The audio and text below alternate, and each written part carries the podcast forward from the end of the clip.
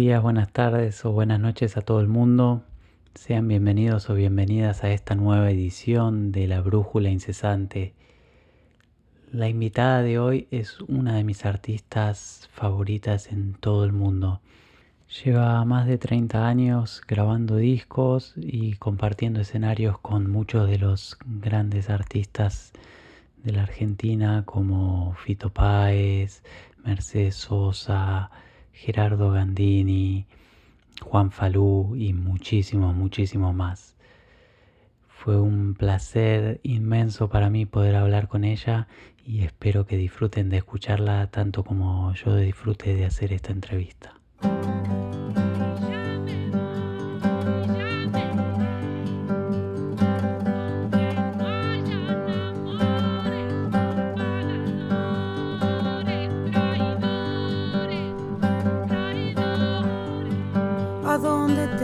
Volando por esos cielos? Bueno, la tenemos en línea a Liliana Herrero. Liliana, muchísimas gracias por, por tomarte unos minutos, por tu generosidad, por estar acá charlando con nosotros. Bienvenida. No, por, por favor, para mí un placer, aparte de hablar a una distancia tan extraordinaria y tan cercana al mismo tiempo, ¿no? Esas son las, las paradojas de la tecnología. Sí, totalmente. Ya me imagino que después de tantos días de encierro eh, no tenés ningún problema con ya, con el Zoom, con toda la teleconferencia, ya estás totalmente... Estoy bastante acostumbrada y más o menos descubro cómo es el mecanismo, pero, pero no es lo que me gusta, mm. no, no es lo que me gusta. Yo deseo que cuando esta pandemia se, se detenga o no sé, o desaparezca, que es lo que todos queremos, bueno, que eh, nos retiremos este, de, estas, de estas formas de, virtuales, ¿no? Sobre todo porque se comete un error eh, enorme en todo el mundo, por lo que veo, de hablar de mundo virtual, ¿no? Eh, y mundos virtuales son conceptos contradictorios, ¿no? No hay un, no hay, si hay mundo, no hay virtualidad. Si hay exclusivamente virtualidad, no hay mundo.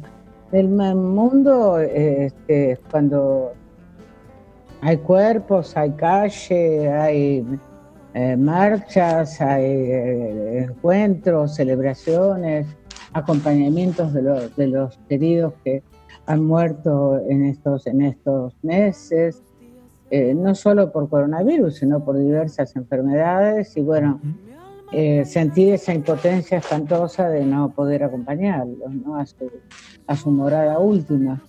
Eh, así que yo espero que, que esta virtualidad se termine lo, eh, lo, más rápido posible, aún cuando hayamos aprendido a usarla más o menos bien. Totalmente. Pero lo que más extraño es, es que son mis nietos, ¿no? O sea, la verdad que no verlos durante tantos meses, la primera vez desde que nacieron, que no nos vemos desde, después de tanto, de tanto tiempo. Ellos viven en Rosario y Rosario está muy liberada con respecto a la cuarentena porque hace muchos días que no hay casos y entonces están pudiendo reunirse eh, con algunos amiguitos, están pudiendo reunirse familias. Y, Así que bueno, pero yo no puedo salir de esta ciudad porque está, no está permitido, de modo que no puedo más que hacer estas, estos encuentros virtuales o por acá o por WhatsApp o como podemos, la verdad, pero bueno, obviamente no es lo mismo. No, no es lo mismo, totalmente. No, no, no, claro. Bueno, y, y bueno, vos tuviste una, tenés, tenés y siempre tuviste una gran relación con, con Rosario, ¿no? Y originalmente sos de Villaguay, de Entre Ríos. Sí, yo nací en Villaguay, en Entre Ríos, pero viví muchísimos años en, en, Rosario, muchísimos años. Y ahí tuve mi hija y ahí de ahí son mis nietos. Este, eh, sí, yo extraño mucho no poder viajar. Sé que podría hacerlo con un permiso especial, eh, y al llegar a Rosario debería ser una cuarentena de 14 días, así que tampoco sé si eso vale la pena, o sea, llegar a Rosario, estar en otro lugar que no sea la casa de ellos y estar en cuarentena 14 días, la verdad que no. Yo espero que en 14 días estemos en mejores condiciones mm. para poder vernos. Ojalá. Pero no sé, porque está muy difícil y, y todo indica que por lo menos el invierno más duro Hoy hace un frío acá mm. altísimo. Este, eh, bueno, todo indica que estaremos julio y parte de agosto en, cuarentena. Pero bueno, esperaremos el calor y, poder vernos y abrazarnos. ¿no? Me parece que eh, cuando hablamos de abrazos, cuando hablamos de, de personas que se encuentran, este, familiares o no, amigos, amigas. Eh, bueno, ahí sí aparece la palabra mundo, pero hmm. eh, lo virtual no, no eh, supone, no implica la palabra mundo. Es una, un invento de los medios que han este, acuñado esas expresiones juntas y son, como te decía, una paradoja y una contradicción. Hmm. Te escucho hablar y, bueno, sé que fuiste docente de, filosofía y, hmm. y, que estudiaste filosofía en tus inicios, eh, eso no, no se pierde nunca, me imagino. No, porque, bueno, es como un horizonte sobre el cual uno piensa, digamos, ¿no es cierto? Cualquier cosa, cualquier cosa sea lo que piensa. Eh, lo que piense, qué sé yo, pero no sé si por haber sido profesora, sino por mm. este, haber sido, soy una lectora y, y, este, y sigo, aunque hace ya mucho tiempo que yo no estoy en la Universidad Argentina, este, bueno, mis lecturas continúan, mi mm. interés por, la, por el pensamiento y por la vida intelectual continúa, así como continúa, por supuesto, y fuertemente la vida artística. Totalmente. Y bueno, cuando vos arrancaste a estudiar filosofía y después de un tiempo trabajando ya como, como docente, arrancaste, bueno, en 1987 con tu primer disco, bueno, una carrera discográfica de ya más de 30 años.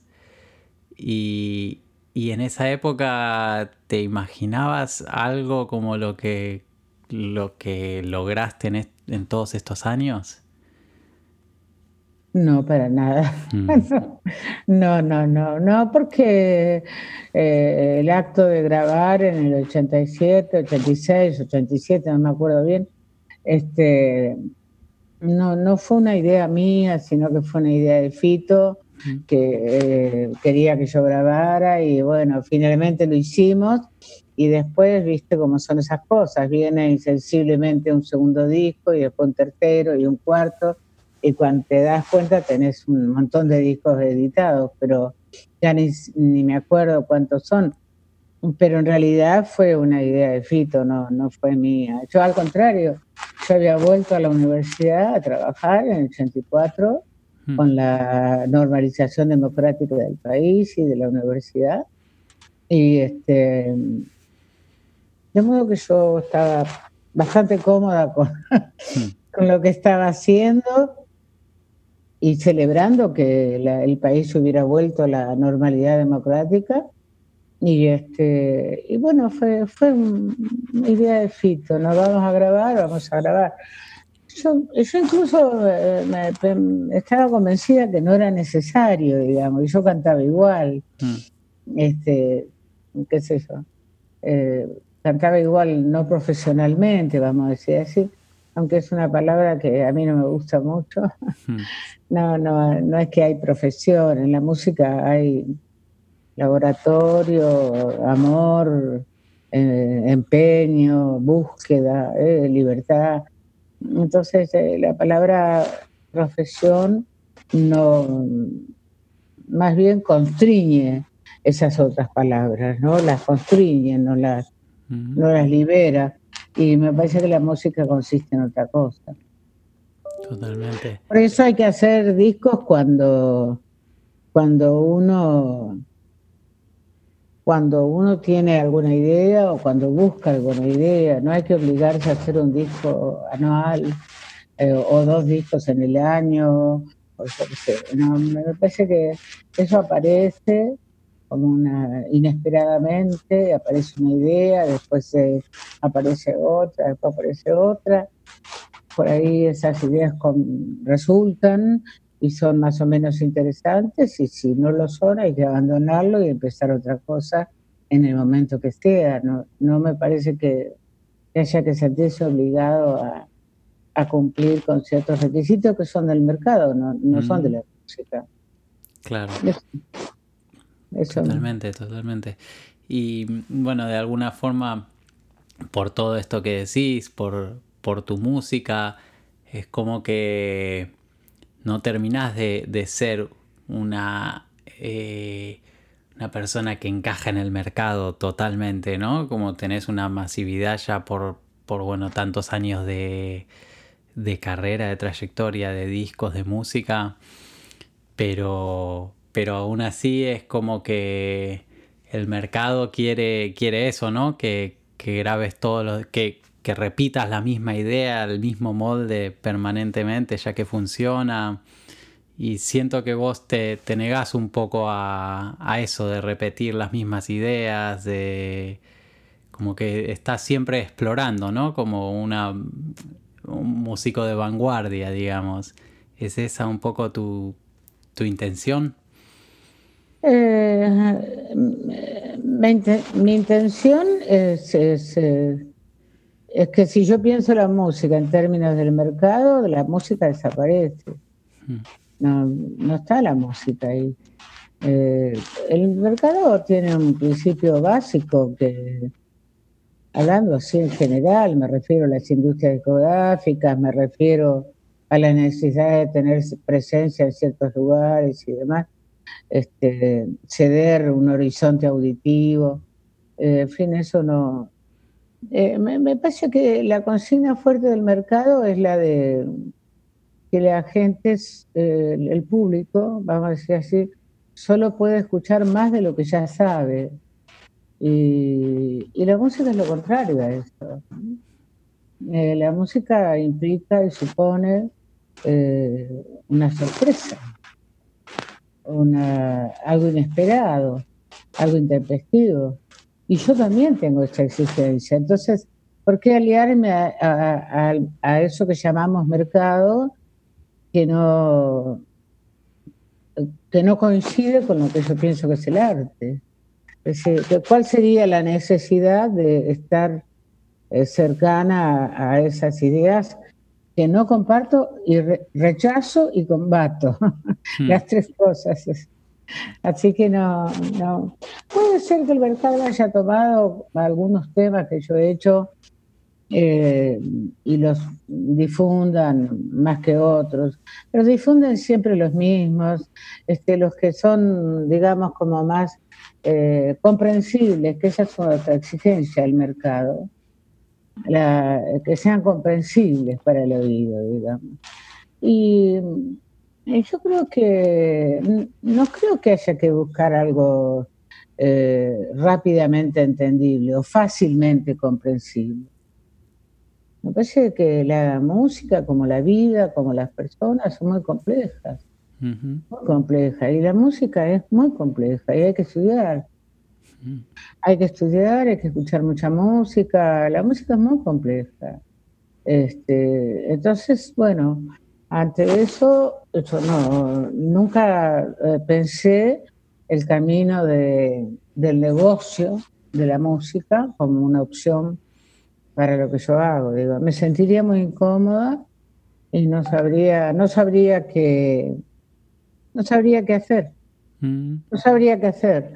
No sabría ni siquiera cómo conformar esa exigencia auditiva, ¿no? no me hartaría de hacer una cosa así me daría mucha vergüenza por otro lado. Habiendo un Coltrane, habiendo un Salgan, y habiendo un Cuchi Leguizamón, no entiendo por qué tenemos que hacer esa música. Hmm. No, me refiero a la de Coltrane ni de Salgana del Cuchi, no entiendo por qué tenemos que hacer las músicas bajo es el paraguas de esa exigencia del mercado. Eso es lo que no, entiendo, teniendo semejantes músicos en el mundo y en la Argentina. Sí, totalmente.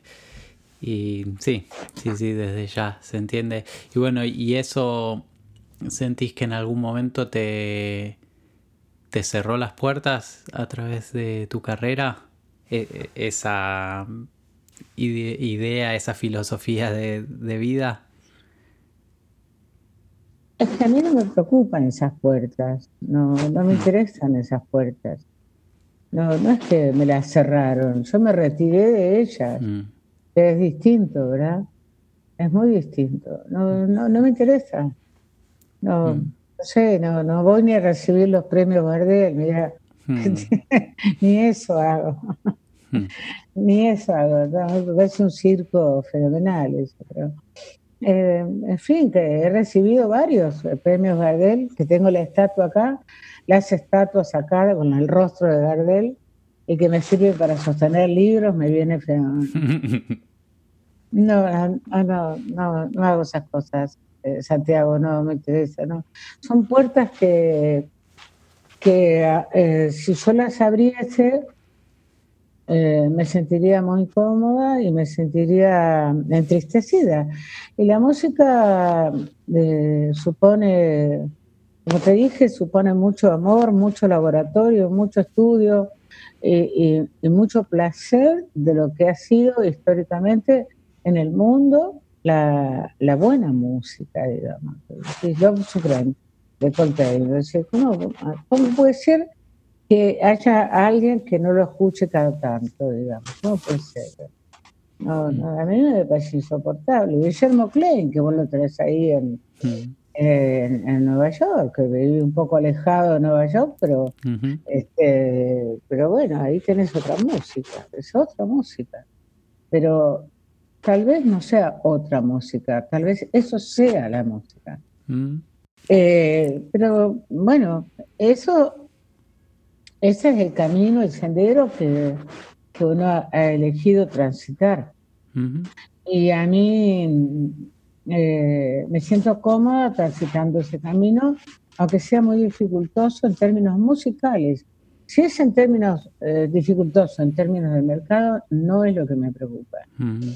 Si es dificultoso en términos musicales, estoy dispuesta a tomar esa, ese, desafío, digamos.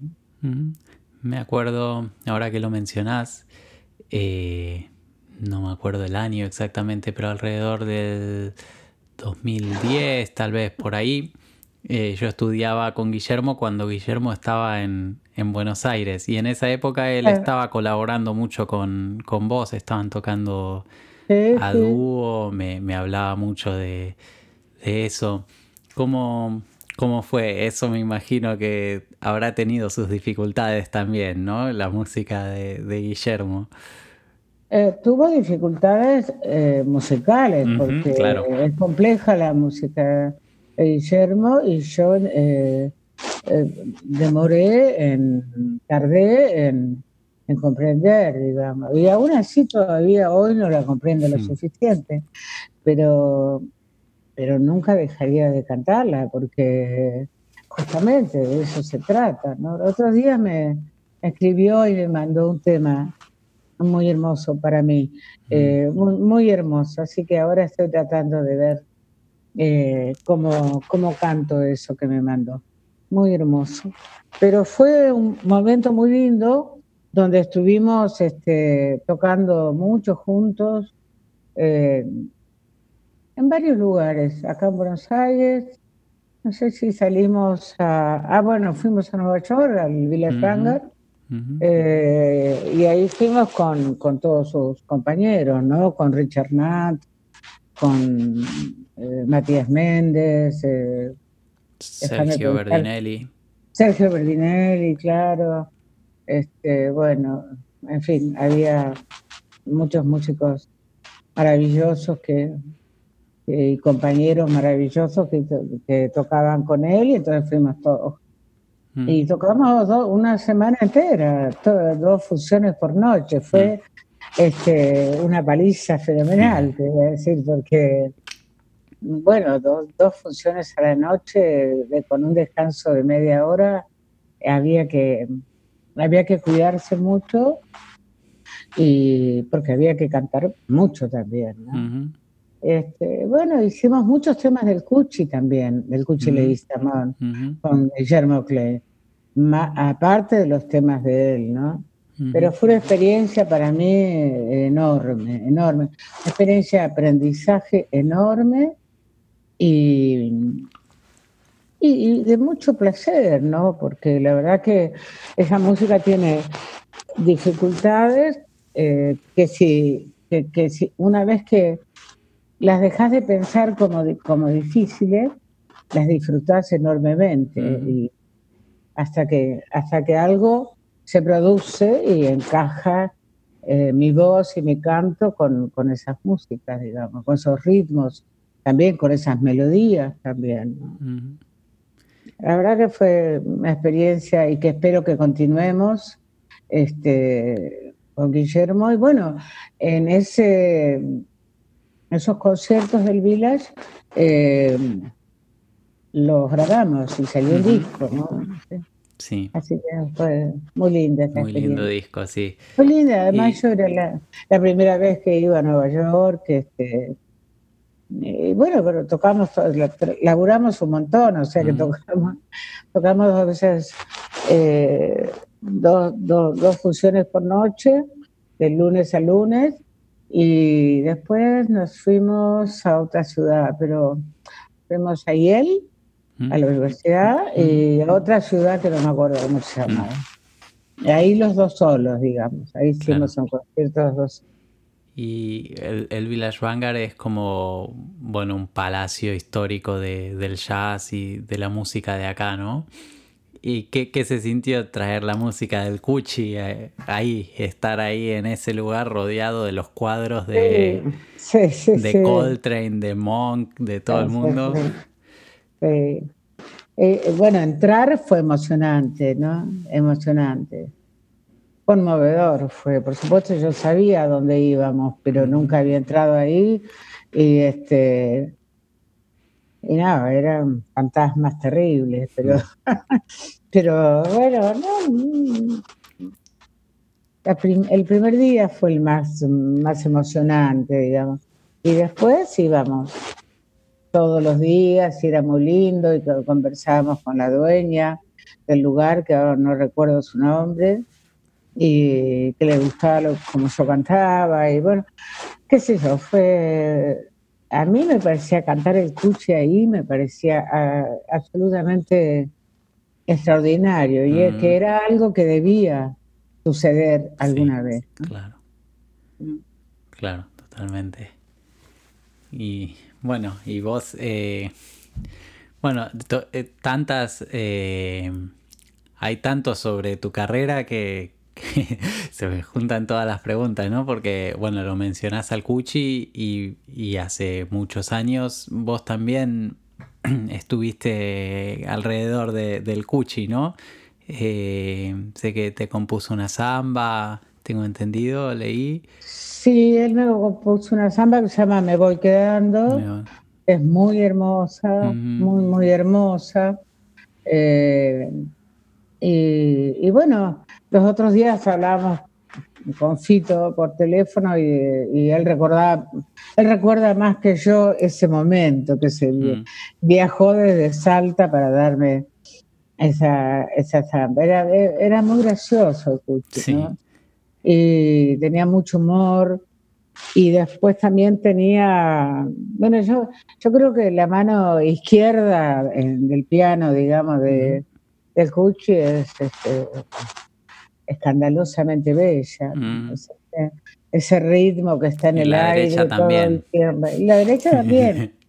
Pero a mí siempre me sorprendió como él no necesitaba marcar, marcar en forma cuadrada, digamos así, una samba o una chacarera o un bailecito este, sino que dejaba casi todo en suspenso, ¿no? Es, muy... A, Guillermo Klein le, le, gustó y le gusta muchísimo el Cuchi Salón, ¿no? Y después fue, bueno, una experiencia hermosa porque nos vimos muchas veces con el Cuchi. Después hicimos ese disco con Juan Falú, que es muy interesante, que es un homenaje a Leguizamón Castilla. Y eso fue muy lindo también, porque en realidad yo, a mí se me ocurrió hacer un, disco con temas del Cuchi. Y a Fito se le ocurrió que en vez de hacerlo con un pianista, ya que el Cuchi era un mm. eh, extraordinario pianista, lo hiciera con una guitarra. Entonces lo llamé a Juan, hace muchos años de esto, ¿no? Lo mm. llamé a Juan y le dije, ¿qué te parece si hacemos un disco los dos eh, con temas del Cuchi? Y Juan me hizo una contrapropuesta que fue muy interesante, que es eh, la, la, producción del Cuchi es eh, infinita, enorme. Y entonces eh, me dijo, acotemos esta, el, repertorio a una de las tantas duplas que, hizo, que tuvo él. Claro. A, a los tantos dúos que tuvo entre poesía y, y música, ¿no? Y entonces ahí lo acotamos a los temas que él hizo, algunos de los temas que él hizo con Manuel Castilla, ¿no? el gran poeta salteño. Así que eso fue lo que hicimos, fue muy, fue muy hermoso. Sí, incluso eh, pusieron un fragmento de, de este concierto o de este disco en vivo que tiene él en Europa donde se ve esto que decís que es, es, muy gracioso, que cuenta cómo surgieron todas las todas las músicas, es, es un deleite para el, para el que no, no tuvo la suerte de conocerlo, ¿no? Poder, poder escucharlo así. Sí, sí, es eh, muy gracioso y tenía mucho humor y una carcajada constante, una carcajada entre graciosa y diabólica también, porque él era como un diablo, ¿no? Un diablo con la música, un hombre este, lleno de, de de un espíritu jocoso, pero al mismo tiempo de percibir los límites de lo humano, la finitud, la muerte. Mm. Esos son temas, esos son todos temas del Cuchi. Mm. De hecho, me voy quedando, es una samba que él hace eh, porque eh, había tenido un problema en la vista y sentía que se estaba quedando, efectivamente, se estaba quedando ciego, ¿no? Después lo operaron y anduvo todo perfecto. Mm, pero, este, pero en ese momento él escribió, me voy quedando ciego. Eso es maravilloso, ¿no? Mm. Esa letra no es de Manuel Castilla. Esa, ese poema es del Cuchi Leguizamón, mm. porque se refiere a una experiencia absolutamente particular, ¿no? Privada. Sí. Y bueno, y Ahí entonces entre, entre las tantas cosas que hiciste, ahí tenemos un disco todo de música del Cuchi. Y ahora eh, el último es todo de música de Fito, que también tiene un repertorio importante, ¿no? Bastante grande. ¿Cómo hiciste para, para seleccionar el repertorio, ¿no? De, que entre en un disco. Bueno, eh, fue, me llevó un año a mí eso. ¿eh? Elegir eh, a mí los discos, los discos me llevan mucho tiempo, no, no los hago de taquito de un día para otro. Eh, bueno, en el caso de, Fito, yo hacía mucho tiempo que había pensado que tenía que hacer un... Quería, no tenía. quería hacer un disco no de tributo a Fito, no de homenaje, como se dice, sino que era una celebración de una amistad, eso es lo que es el disco. es la celebración de, una, de la amistad, si vos querés. Es algo que yo celebro siempre, en todos los casos. Eh, entonces, ahí me escuché toda su obra, toda, desde el 84 hasta el 2000. 18. Em, inclusive. Y ahí decidí eh, buscar eh, el repertorio que estuviera más ligado al momento en que nos conocimos y, hasta el 99, digamos, hasta el 99. No le puse fin al 99 porque sí, sino porque me, pareció que esos eran los temas que yo podía cantar y los podía intervenir, digamos. Interrogar, hacer algo con ellos, que no fuera la versión de Fito, porque para eso está la versión de Fito y es fenomenal. O sea, un intérprete tiene que hacer otra cosa con lo que escucha, ¿no? Entonces, este, y ahí después hice un tercer procedimiento que fue elegir 11 temas, que es lo que elegí.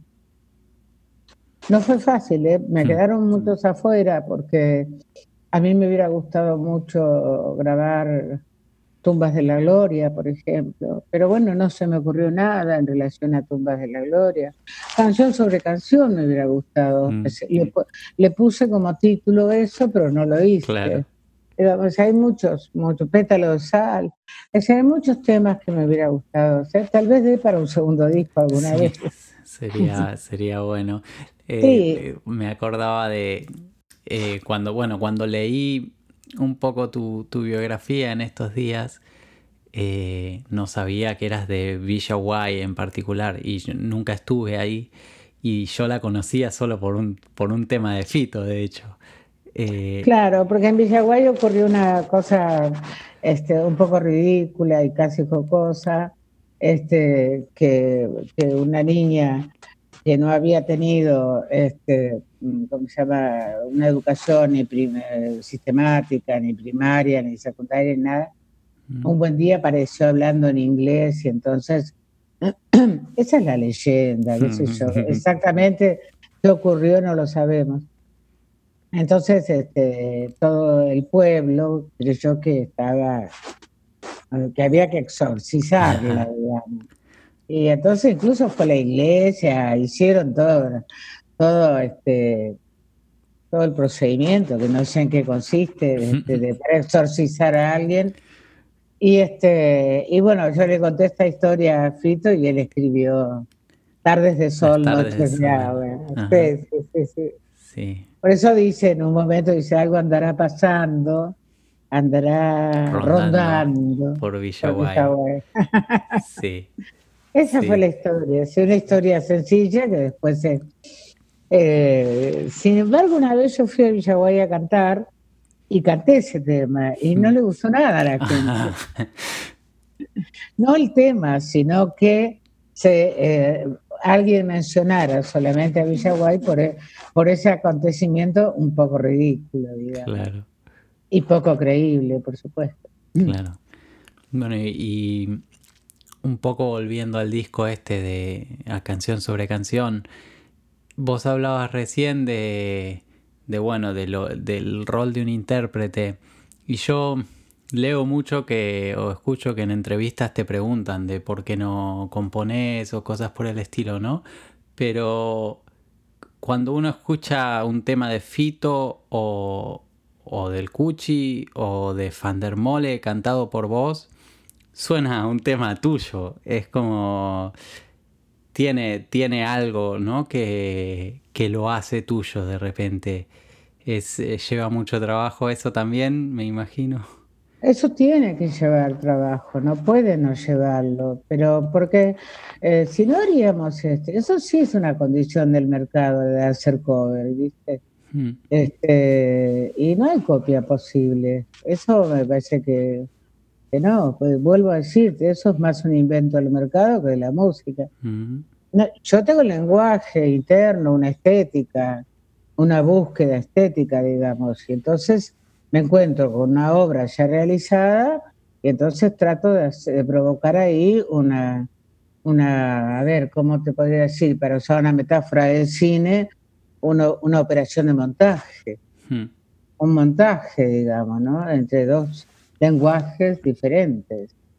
Y, este, y yo no fraseo como Fito, por ejemplo, podría cantarlo así. Entonces, bueno, eh, entonces sí, no lo vas a cantar igual, se pueden hacer, se pueden poner otros acordes, se puede hacer una secuencia, se puede inventar otra cosa. Y también tengo una estética de la sustracción, que es la de quitarle palabras también mm. este, a los temas, digamos. Mm. Eso me siempre me interesó, pero eso es un recurso muy utilizado en la poesía, en la literatura, mm. y yo lo robo en realidad de ahí, ¿no? Este, pero bueno, entonces de ahí aparece otra cosa, digamos, tal vez el mundo del arte consista en sacar las cosas de un lugar y ponerlas en otro, ¿no? Entonces esa me parece a mí que es la tarea de, de la intérprete, del intérprete, eh, o la tarea del arreglador, vamos a decir así, ¿no es cierto? Eh, eh, la idea del arreglo del arreglador está como muy, muy denostada en la cultura, pero sin embargo es fundamental, ¿no? Mm. Sin embargo es fundamental. Y lo que guía ese montaje, para mi modo de ver, es la tensión. Yo no hago, no, no me gusta la fusión. Mm. Me gusta la idea de fusión, musicalmente hablando, ¿no? Me gusta la idea de tensión. O sea que tal vez para cantar algo eh, de Fito, del Cuchi o de Juan Falú, yo le pongo un acorde que genera una tensión que no está pidiendo el oído para el que está acostumbrado a escucharlo de, otro modo. Y ahí se produce una, especie de operación estética que a mí me interesa. Y en estos temas eh, hay un arreglador eh, en el sentido de con partituras y todo, o los arreglos se hicieron en, en el estudio, en la sala de ensayo, digamos? No, eh, en los ensayos eh, armamos. Ahí eso no es un armar y desarmar lenguaje. Eso es lo que es, ahí armamos. Este, puedo decirte que la última palabra del arreglo, vamos a decir así, la, la tengo yo, pero pero yo trabajo en comunidad con los mm, músicos. No hay un trabajo comunitario, digamos, de diálogo y de mm. conversación, que eso también es la música. Y bueno, es muy difícil este, eh, pensar algo, digamos. Por ahí alguien tiene una, idea y, sobre esa idea se trabaja. Por ahí esa idea la tira Pedro Rossi por eso eh, la idea la tira Ariel, o Martín Pantier, o yo. Eh, eso, es lo que me parece que hay que hacer. Pero ese es mi caso, digamos que no soy instrumentista. Yo puedo tocar el piano en mi casa, pero jamás tocaré en vivo el piano, mm. porque soy un desastre. Este, pero, pero, pero mi oído sabe lo que quiere, digamos, eso es lo que, lo que excepto que sea un tema, por ejemplo, de Guillermo Klein, que ya está, que está armado, eh, y así todo, aún estando armado, el que yo grabé de él, que es hermoso, se llama Se me va la voz, pero también. O de Luis, Luis, por ejemplo, Espineta me, me regaló un tema que se llamaba Gualerita, y eh, estaba en cuatro tiempos, en cuatro por cuatro, y este y en el estribillo, en la parte B, digamos así del tema, yo le, lo transformé en una, una baguala, ¿no? Claro. que se llamaba bagualerita. Después Luis lo grabó como era, eh, pero yo le cambié, a él le encantó esa, esa mm. modificación. Claro. Y eso que decías un poco, yo creo que bueno, es, es algo de lo que de lo que distingue a tu música de por ahí lo que es más eso, lo que hablábamos, es más algo de mercado y es el hecho de que en tus discos se escuchan las individualidades también, ¿no? Se escucha al Tiki Cantero, se escucha a Pedro Rossi, ¿no? Sí, sí, es como Supongo que también los elegís especialmente, ¿no? A cada músico como... Y a todos con los que he trabajado, digamos. Este, sobre todo los, los, guitarristas, digamos, que es con la base con la que yo empiezo a trabajar. En el caso de, de mis bandas, Claudio Bolzani, un gran guitarrista de Rosario, con el que yo eh, inicio el trabajo, después se incorporan los otros músicos, ¿no? Después este, Matías Arriazu, Diego Rolón, un, músico fundamental para mí, fundamental. este, después Pedro. Es decir, he tocado mucho con Nora Sarmoria también, que es pianista.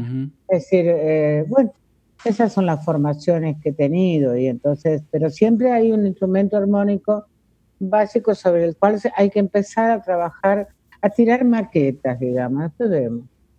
Después vemos, después del color es, la textura que uno quiere que tenga el tema. Claro. Y recién contabas un poco cómo te gusta intervenir la letra, eh, muchas veces el texto. Eh, por ejemplo, así que, que haya notado inmediatamente. en del 63, por ejemplo, Fito dice, no se puede estar solo en la calle sin un revólver, ¿no? Y, vos decís, no se puede estar solo en la calle solo, ¿no? Como lo cambiaste ahí.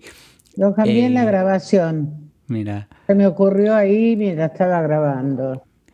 No tenía ganas de decir la palabra revólver, no tenía ganas de decir, y en cualquier caso en cualquier caso, con revólver o sin revólver, en el, en el fondo y último de las cosas, se está solo. Eso es lo que quería decir.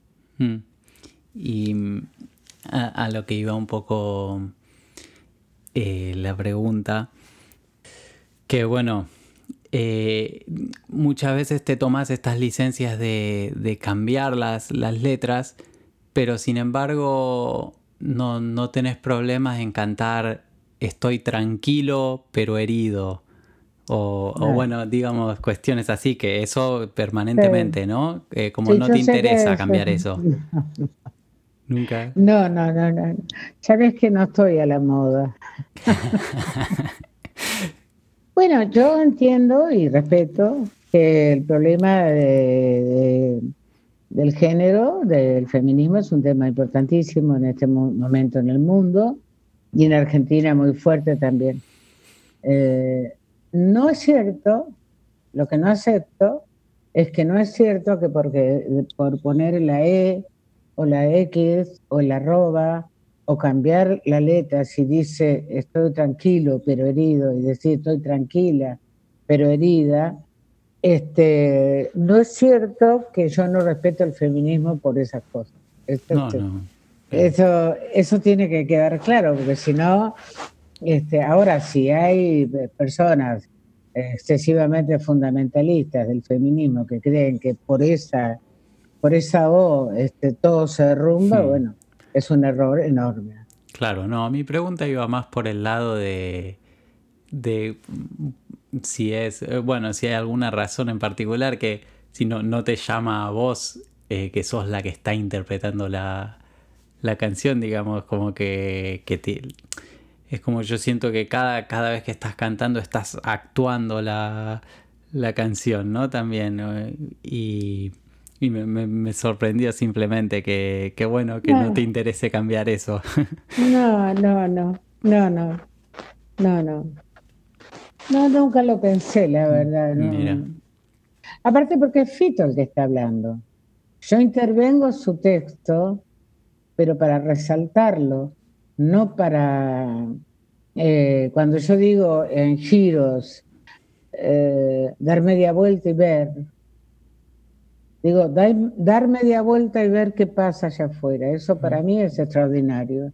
Pero yo termino la canción diciendo dar media vuelta y ver. Mm. Es, solo sustraerle para darle más fuerza. Es un, sistema de valorización, no de, descalificación, ¿se entiende? Claro, claro, sí, totalmente.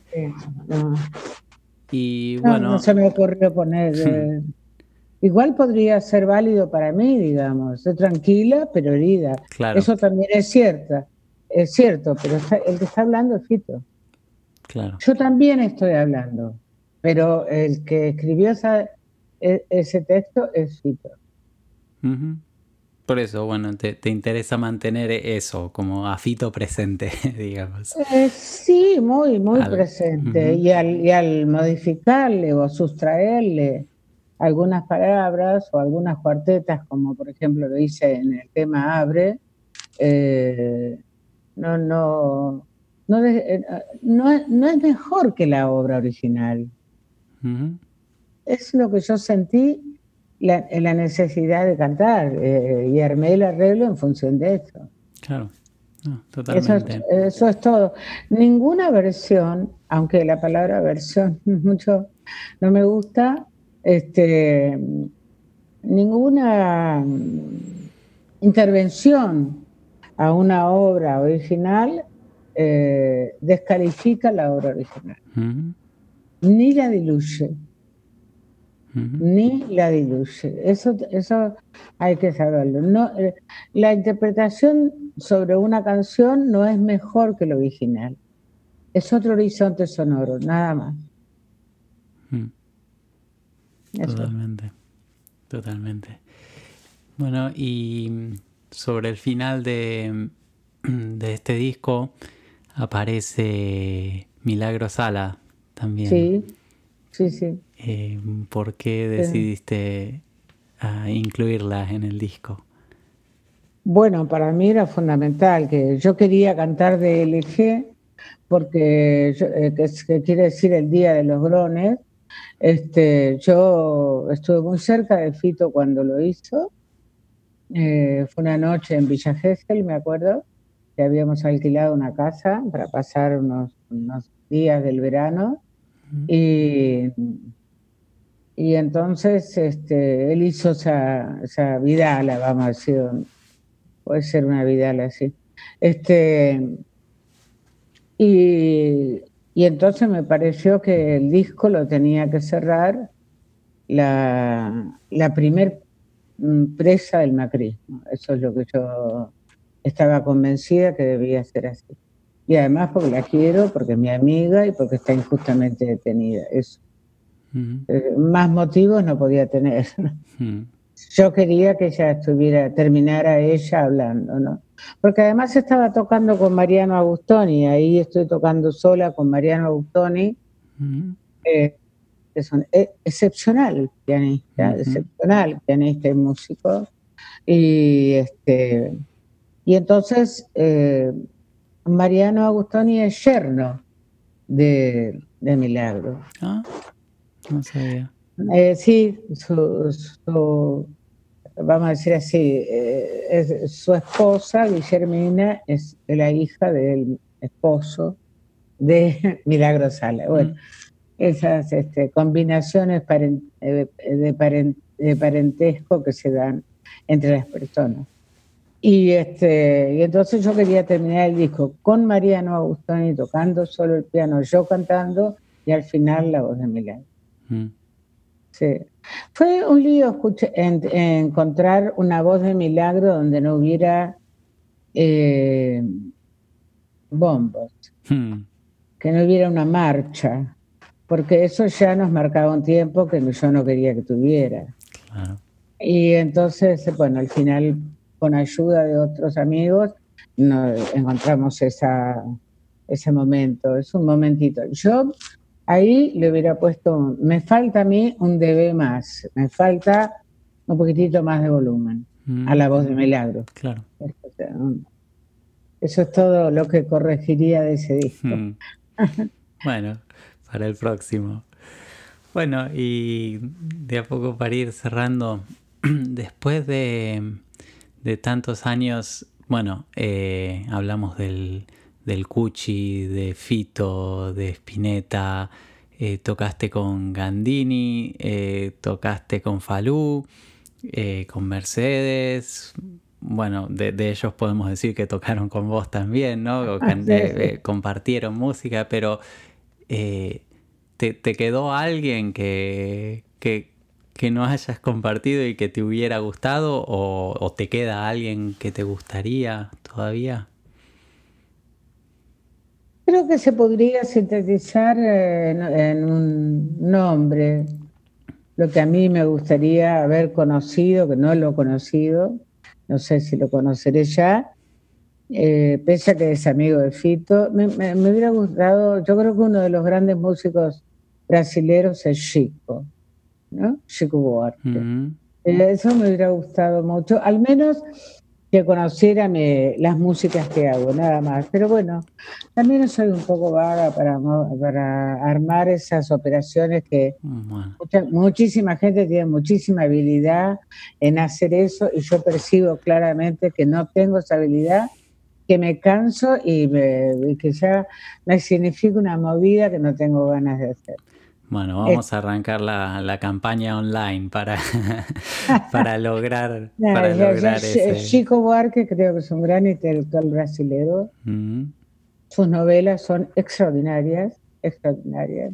Y su música, no sé, es, superior. Mm.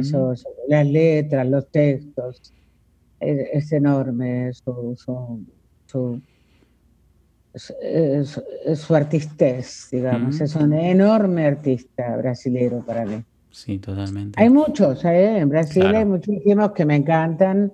Y que, eh, eh, sobre Chico Buarque tengo una predilección especial. Así como si vos me preguntás por su canto, por un canto brasilero, te diría que para mí el canto es, Ignacio me está mandando mensajes, este amigo tuyo. Este, el canto es, eh, magnífico y celestial es Milton, ¿no? Mm. Milton. Pero bueno, son las elecciones que yo he hecho en mi vida con eso, pero sí me hubiera gustado, no sé si cantar, pero sí eh, este, haberle, eh, pero de vaga no lo he hecho, o sea, haberle hecho llegar eh, mis discos o no sé, qué sé Bueno. Estas cosas. Eso es como algo que me quedó pendiente, que algún día lo haré o no, no tiene importancia. Hmm. Bueno, bueno, qué, qué bien, sí. Eh, te, siento que, bueno, Chico, además de, un gran artista, eh, siempre tuvo una militancia política muy, muy fuerte, ¿no? También. Eh, no solo muy fuerte, sino muy lúcida. Muy lúcida, muy comprometida y, y sin, sin panfletos. Él siempre dice lo que. Siempre siempre está el arte en sus declaraciones, ¿no? Siempre está. Mm. Eso a mí me gusta mucho, digamos, ¿no? Para, para tener una posición política no se necesita el panfleto, al contrario. Y saber que eh, el escenario no es una tribuna política. Mm. El escenario es, político cuando haces el, el acorde que va. Eso es eh, mm. cuando, no haces ningún engaño musical. Ahí está el acto político. Claro. Pero bueno, más, más allá de eso, ¿te, te sentís una militante? Eh, ¿O no te gusta la palabra? ¿O no, no te no sé cómo te sentís al respecto? Sí, me, interesa la política, digamos. Me interesa la política y colaboro con todo lo que puedo y sé perfectamente lo que pasa, sé lo difícil que va a ser el mundo luego de esto mm. eh, y sé que lo que hemos construido los humanos no es lo mejor, mm. no es lo mejor. Entonces eh, me sostiene a, a, mis, a mis 72 años, me sostiene un fuerte la idea de que las cosas eh, no son así y que pueden ser de otra manera. Eso es lo que diría que en, esa frase tal vez consista lo que podríamos llamar una militancia. Pero eso lo digo públicamente, lo digo en todos lados y hago lo que tengo que hacer. Mm. Pero sería así eh, de un modo muy, muy general, digamos. Las cosas cuando alguien dice las cosas son así, eh, yo me alejo de ese lugar. No, las cosas no son así. Las mm. cosas, eh, no, nadie sabe cómo son, pero que pueden ser de otra manera, no me cabe ninguna duda. Así como la música. Totalmente. Bueno, y para, para ir cerrando, siempre le pregunto a los invitados y las invitadas eh, si tienen alguna recomendación de algún libro, alguna película, algún disco para pasar la cuarentena.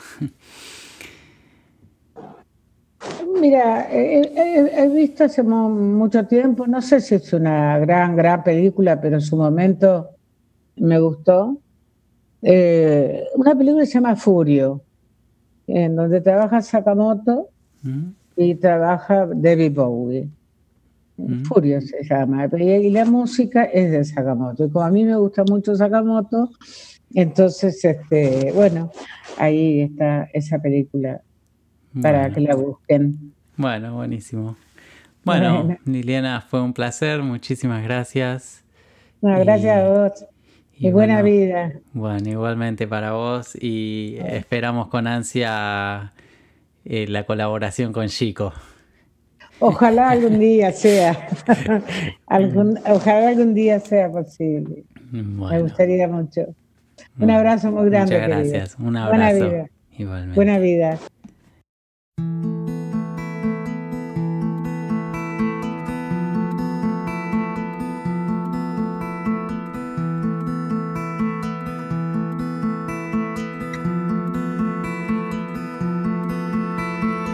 Todas las mañanas que viví, todas las calles donde me escondí el encantamiento de un amor, el sacrificio de mis padres, los zapatos de charol. Los domingos en el club, salvo que Cristo sigue allí en la cruz. Las columnas de la catedral y la tribuna grita gol el lunes por la capital. Todos giran y giran todos bajo el sol. Se proyecta la vida, mariposa color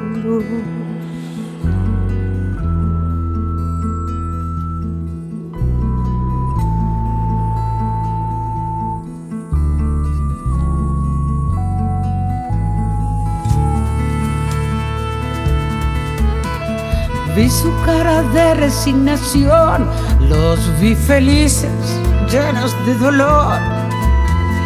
Ellas cocinaban el arroz levantaba sus principios de sutil emperador. Todo al fin se sucedió, solo que el tiempo no los esperó. La melancolía de morir en este mundo y de vivir sin una estúpida razón todos giran y giran, todos bajo el sol. Se proyecta la vida, mariposa de mi color, cada vez que me mira, cada sensación se proyecta la vida mariposa de mi color.